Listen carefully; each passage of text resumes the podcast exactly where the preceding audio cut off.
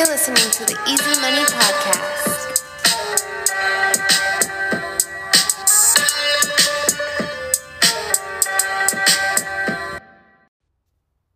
Hey, what's up?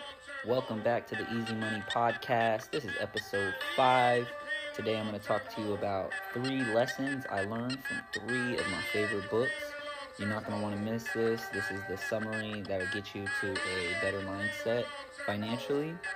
This is the Easy Money Podcast, a hard look at financial freedom, another idea about making money.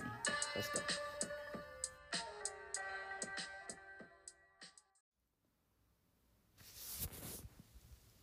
What's up? Hello. Welcome back to Easy Money Podcast. I'm your host, Eddie Gonzalez, and today I got a fun one. Um, this is the start of every investor's journey and it just doesn't matter where you begin. If you if you don't start with your mindset you cannot get to the next level of investing. So the moment that i decided i was going to be an investor i decided i was going to need a whole bunch of financial knowledge. So where was i going to get that financial knowledge? How was i going to change my financial paradigm? Books. And that's really what happened. Um, my story kind of goes back to 2018 um, where I started picking up books and reading them and kind of getting to my favorite, which, um, you know, I, I opened the door to self help books and then that opened the door to all these financial freedom books and um, yeah, I just want to go over some of the some of the books that gave me inspiration to change my financial path. Um, it it increased my bank account. This has increased my spending. It's also increased my expenses, believe it or not. Um, it's just, that just goes with the territory. So, without further ado, I wanted to introduce three books. Um, the first one is The Richest Man in Babylon. Now, this book is by George S. Uh, Clason, and it's really, really popular as far as um, being a wealth book. And it, it it's really cool because it's not a boring analytical book about investing it is a book of parables and stories to uh, shift your mind and make you think about um, about money today. Uh, what's interesting about this book is it actually takes place thousands of years ago, like when people were only trading gold and there wasn't like a you know there wasn't really a banking system like uh, i would say merchants and banking had just came into play at this point because you know they're they're really breaking down the concepts of receiving interest from like a bank uh, they're they're breaking it down to the smallest understandable concepts. Um, even saving, the best uh, lesson out of this book would be the saving lesson, and that lesson is pay yourself first. By paying yourself first, you have successfully um, increased your your income and your your bank. the The reason behind that is is because if you're using your income and then you minus your expenses and you can only save from from that little bit left over that that's the that right there is the stemming issue from growing your account. Now what this book teaches you would pay yourself first is with your lump sum of cash what you can do is pay yourself first. So now instead of income equaling expenses minus sa- minus savings now you got expenses equaling your income minus your savings now, so that what that does is that take that just switches the mindset to be I'm going to make this money, I'm going to pay myself first and if there's something left over, I will take care of all these bills. It's a real different mindset compared to what poor people think. They they always just want to save from what little bit they have, but really if you save that early, if you save, I think they're saying one tenth of your stuff. I, I save like three tenths of my income, but if you save a amount of your income and then you use the remaining to pay your bills, you will find out a way to stretch it. You will find a way to decrease your expenses to fit into there. Um, it it just it it's just a, a backwards way of taking the the same formula and switching it up to make your mindset grow. And what that does is it shows that you're more important than everybody else's bills. And it, in in the book, he actually ends up owing a, a debt to a bunch of people, and they end up shunning him. And it's kind of like how nowadays, like if you owed a bunch of money to creditors, they would shun you, you would get bad credit, and you would be turned away from multiple establishments based off your credit.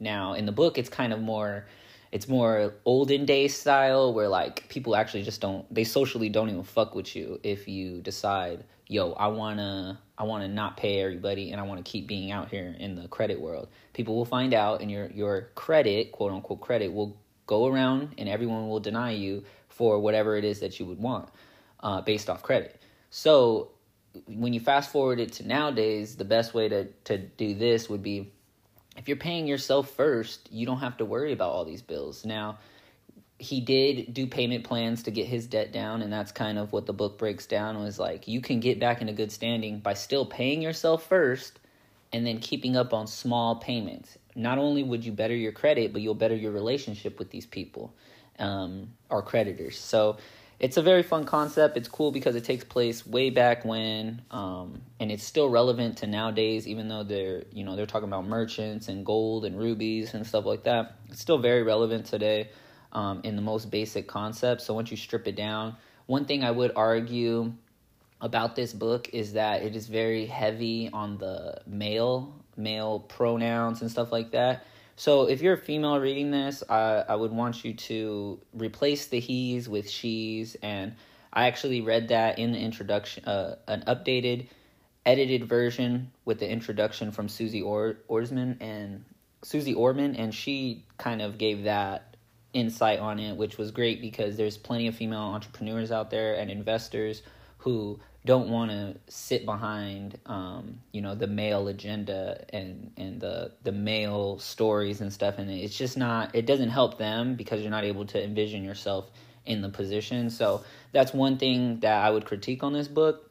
But other than that there's plenty of lessons in there that are going to get you to the next level financially. So if you do uh, enjoy this book or if you want to read this book um, the richest man in babylon by george s. Clason i'll go ahead and put a uh, link in the description of this video of this uh, podcast, and you'll be able to uh, use my affiliates link to go ahead and get this book from Amazon. So go ahead and check that one out. The second book I want to get into is a classic. It's really a cult classic when you're thinking about um, Robert Kiyosaki and the army of financial entrepreneur educational resources. There's just so much that comes behind this guy um, it's not just his advisors. There's plenty of you know podcasters, including myself, um, investors that have read this book, and it's just changed their entire philosophy on life. Now, this book is amazing. It's called Rich Dad Poor Dad, and I heard about this book when I was in like tenth grade. I know it's been around for you know over twenty years. This is uh, it's been translated to all kinds of languages. And Rich Dad Poor Dad, um, he he is uh, well Robert Kiyosaki is the author, and he really just goes about this way of telling his own story in the in the contrary perspective of his rich dad and his poor dad. His rich dad was his uh, dad's friend who taught him a lot about money, and his poor dad was his actual dad who was in the school system, tried to be in politics and and stuff like that. So, two different paths, two different views about money. Rich Dad Poor Dad is such a great book. One of the best concepts out of this book, the main concept that I dragged from it was assets versus liabilities. Now, what's so great about this is it's very very simple. He gives plenty of lessons. Again, just like just like the last book reviewed, this gives many lessons, but assets versus liabilities is the main theme of this book. You can think of everything in your life as asset or a liability.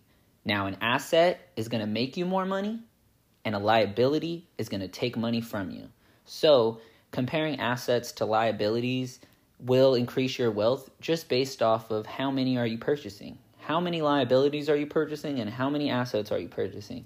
Now, when you become cognitive of these two differences for everything in the world, now you're able to ask yourself every day when you go spend your money Am I buying an asset or am I buying a liability? Am I buying something that is going to put money into my pocket or am I buying something that's going to take more money out of my pocket? These are big things to consider. Now, especially when you're considering stuff that has a cost or a price tag up front and then there's more costs and price tags around the corner for that same product. Now, that doesn't matter if you're paying for like Apple Music and you know you have a 12 month subscription, or you have Amazon Prime and they have they have the year bundle, they have the uh, six month bundle, they have the month to month. So it doesn't matter where it's at. If you buy a car, you have to know there's going to be oil changes and tire rotations and brake changes all down the road. That insurance and these are these are costs that are on top of the price tag that you initially paid. So you have to look at your liabilities that you're going to buy and decide if this is going to make you money. Now, that car could turn into an asset for you. You can use that to Uber around. You can use that to be a postmater. Your job, you may be a commuter and you might have to travel 45 miles to go clock in. That's fine. That would turn your car into less of a liability.